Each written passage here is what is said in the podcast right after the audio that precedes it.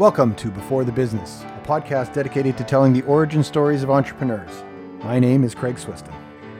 It wasn't that long ago, but there was a time when everything we owned was handcrafted. From clothes to tools, furniture to houses, it was all built by dedicated craftspeople to last a lifetime.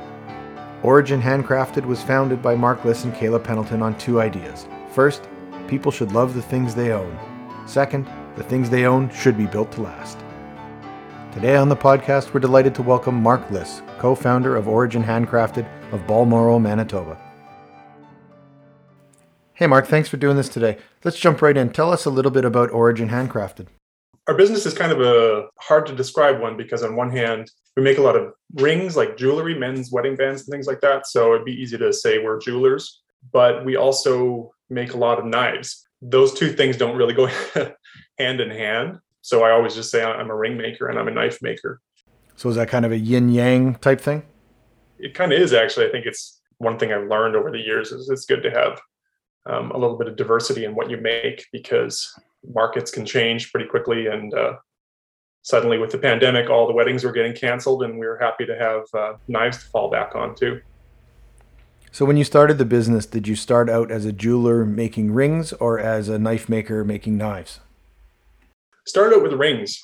And that was yeah just a little over 10 years ago. And it started really simply. I've always had an affinity for wood carving and whittling and stuff when i'm at the lake and or camping or something. And one year i decided to carve a ring out of wood. And i didn't have very many tools at my disposal. And i was just kind of working out of my parents garage at the time. And uh, i didn't have the nicest wood in the world either but i made a ring out of must have been pine. And it was it was not a good ring and it was weak and it was kind of lopsided but i just i fell in love with it. Like i fell in love with the process and making something that i you know that i got to wear and see every day and i just kept kept going from there. So what was the origin behind the name origin? I don't know. I think about that sometimes. Like in, in some sense it, it seems like it just came to me one day and i thought oh that's kind of a cool name. And i you know i saw i could picture it written in my head and i thought that that would be a cool name for a business but also i think something resonated with me when i thought of it because like a lot of the stuff that we do has history to it. A lot of the stuff that we make has a story to it. So for example like incorporating um, old whiskey barrel oak into some of our rings. And i think that the name origin ties into that history and where things where things come from. So when you think about the history that you're imbuing into the objects you create uh, is this something you intentionally seek out um, I don't I don't get too specific on the the exact history of any one piece. Like for I think I just generally like to know that there is a story there, um, and not knowing it completely, like not knowing exactly where the whiskey barrel was from, just having a maker's mark stamped on it from Jack Daniels or something, but not really knowing much more than that. That's enough for me, and that's enough to know that there's a story there. I do seek out things intentionally that have a history. And uh, for example, we make some knife racks out of barnwood with magnet uh, magnets embedded in them. And um, the barnwood is um, salvaged by a company here in Manitoba called Creekside Timber, and they, you know, I've asked for photos in the past of the specific barns that have been knocked down and their locations and things like that. Is there a difference between your process when you're designing a ring and designing a knife? Although they're quite different, the rings and the knives, um, there's a lot of overlap. It was my familiarity with making the rings and laminating the wood together for the wooden rings that allowed me to move more easily into knife handles. So this started out as a hobby, but one day you woke up and said, "Hey, I can make a business out of this." What was that day like? It was sort of a gradual realization because because yeah, it did it did start out as a hobby and our friends started buying them actually and and we are like, "Oh, I guess, you know, that's cool. Like you know friends and family are buying these things from us and that was sort of exciting and it was sort of a dawning realization that you know there's money to be made here. One thing led to another and we thought well maybe we'll open an etsy shop. You know you open an etsy shop and you hope that you're going to make a couple sales uh, here and there and then you start to and you learn as you go and you make a little bit you, you tweak how you do your photography you do you you you know learn how to respond to emails and things like that quickly and I don't know that there was any one point where I suddenly realized like, oh yeah, now I can I can do this. It was just sort of one thing led to another, and then it strikes me every once in a while like, oh, I'm doing this. Like this is it's not something I sought out. I always kind of think of it think of it as following a trail of breadcrumbs. Like one thing just led to another, one idea, one opportunity presented itself at the right time, and I just kept sort of following it without really having a plan. So, how did this all start for you? It's a common question I get, like, how did I get started, and why did I start doing this? And I mean, I, I, have a degree to be a teacher, and I, I, went through university to be a phys ed teacher, actually, and that's what I thought I was going to do. Get you know, get into that, get into university right out of high school. You kind of make up a job that you're like, I think, yeah, I guess that would be something I'd be interested in. And then I did five years of university to realize that I really didn't want to do that. One thing I learned early on in my life was, and I mean, maybe it sounds a little cliche, but it's like I could do whatever I wanted to do I was always a drawer growing up. Like I drew, I drew in school on my notebooks. I drew. I was just constantly drawing. And and one thing I realized when I was quite young was like the the difference between the kids in my class that could draw and the kids in my class that couldn't draw were the ones that couldn't draw had stopped drawing. So I think I learned that lesson early, and and in my you know in my early 20s i applied that again to different things like i learned how to ride a unicycle. I learned how to, um, I got really into drawing at that point. I, I, learned how to balance on something called a slack line, which is kind of like a tightrope. I just learned all these things on my own and it, it kept instilling me, instilling in me this lesson over and over again, which is essentially like, if you want to do something, just start doing it. And a lot of people would like to do a lot of different things, but they just never start. How much of what you do is custom work versus maybe work to hold pieces in inventory? It, it depends. We hold we hold some knives in like inventory, but it's hard to it's hard to put the time into creating an inventory of rings because there's so many um, size variations. Every essentially every piece is custom, and I could make a hundred rings, and uh, I might sit on ninety of them for five years before those sizes sell and so we have to sort of just by the nature of the rings and the sizing we have to just make them as ordered. I actually was able to stop taking orders custom orders for knives which for knives i've realized that i like to keep things sort of fresh and exciting for myself creatively creatively.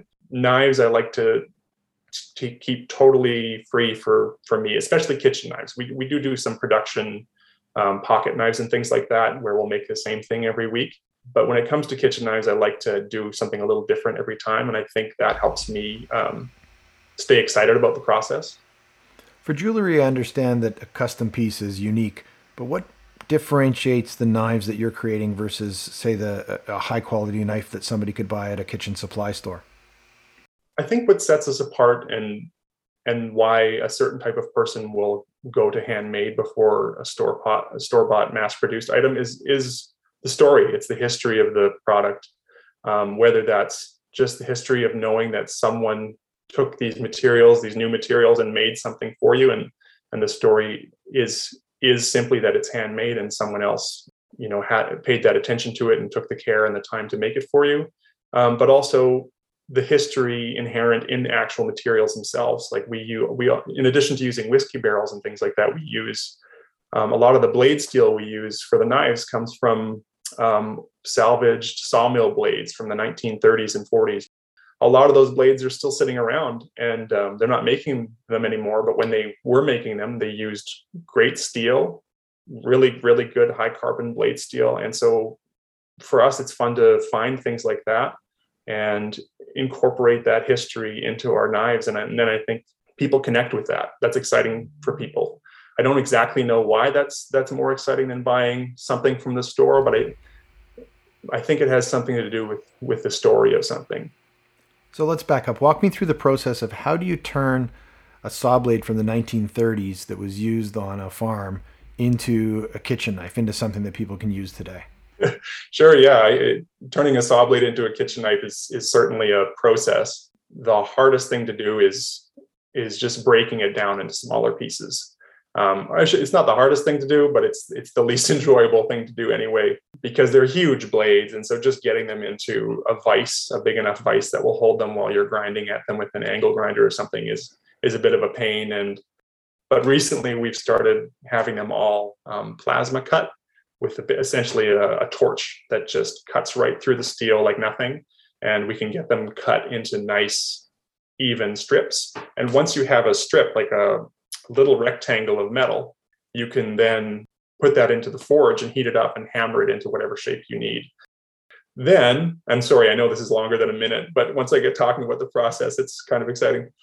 The one of the things you have to do when you're making a good knife is you have to harden the steel. And so a saw blade will be sort of hard, but once you cut it with a torch and once you heat it, it loses a lot of that hardness. And so you have to, if you want a knife that's going to stay sharp for a long time, you have to harden the steel again. And that is um, done by a process called quenching where you heat the blade up to approximately 1500 degrees Fahrenheit and then very quickly remove it from that heat and dunk it in um, a special type of oil that quickly cools it. And it has to cool in a certain amount of time um, in order to achieve the desired hardness. And at that point, the desired hardness is actually too hard. It's almost like glass. Like if you dropped it, the, the, the steel would shatter. And so you then have to put it in the oven at 400 degrees for a couple hours, and that kind of walks the, the hardness back just enough that it's it sort of balances that happy medium between hard and soft. So it's stays sharp for a long time, but it's also not too brittle.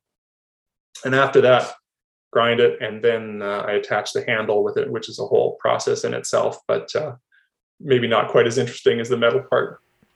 So now you've got this perfectly hardened blade. It's properly tempered, softened. How do you keep this thing sharp to use it on a daily basis?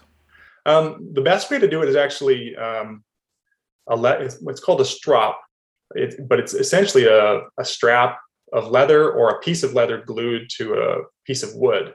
If you if you run your knife along um, a strop once or twice a week in just the right way, it sort of resets the edge. It doesn't really technically sharpen it. It, it hones the edge. So it, it realigns all the microscopic sort of teeth that make up the, the edge of your knife. And that will, if you do that every week, that gets you, you know, you might not have to actually sharpen your knife for six months or a year, depending how much you use it. Um, and then when it comes time to, eventually you do have to actually sharpen it. And that I do on um, stones, diamond plated stones that you um, just wet with water and then you just have to like hold the knife at a very precise angle and kind of become a bit of a robot with your body just moving your arms the exact same way a bunch of times and eventually setting a new edge on on the steel so if people want to order a ring or a knife what type of a lead time are you looking at one of the unfortunate drawbacks of making every, every ring custom is that we've got a typically at least a seven week turnaround time um, and sometimes when we get quite busy, it's, it's as many as 12 weeks in the summer. Um, we always keep a little bit of room to prioritize certain orders as they come up because um, inevitably with weddings, someone forgets to order their ring and they email me and they say, I need a wedding ring um, in two weeks. Can you do this for me? And I like to have a little bit of room each week to, to make stuff like that work, but generally it takes a lot longer. And what's the process for knives? I don't do it every month, but um, every month that I'm able to, we offer a newsletter. And so I just I make what I'm excited to make that month, and it might be a kitchen knife, it might be a few sort of um, outdoor bushcraft type knives, and um, and I generally on on Instagram I'll you know I'll try to take pictures of the process throughout um, sharing the actual forging process and things like that. And then at the end of the month, um, I send out the newsletter with everything that I've made that month, and and those that it's nice because people can buy them and know that they're going to ship in um, you know the next day kind of thing. So, Mark, if people want more information or just want to follow you or subscribe to the newsletter, what do you recommend? Sure. Yeah. Our so our um, Instagram handle is origin underscore handcrafted. So O R I G I N underscore handcrafted. And um, our website's actually very similar. It's originhandcrafted.com. Thanks, Mark. I look forward to seeing what you and Origin Handcrafted have in store for us in the future.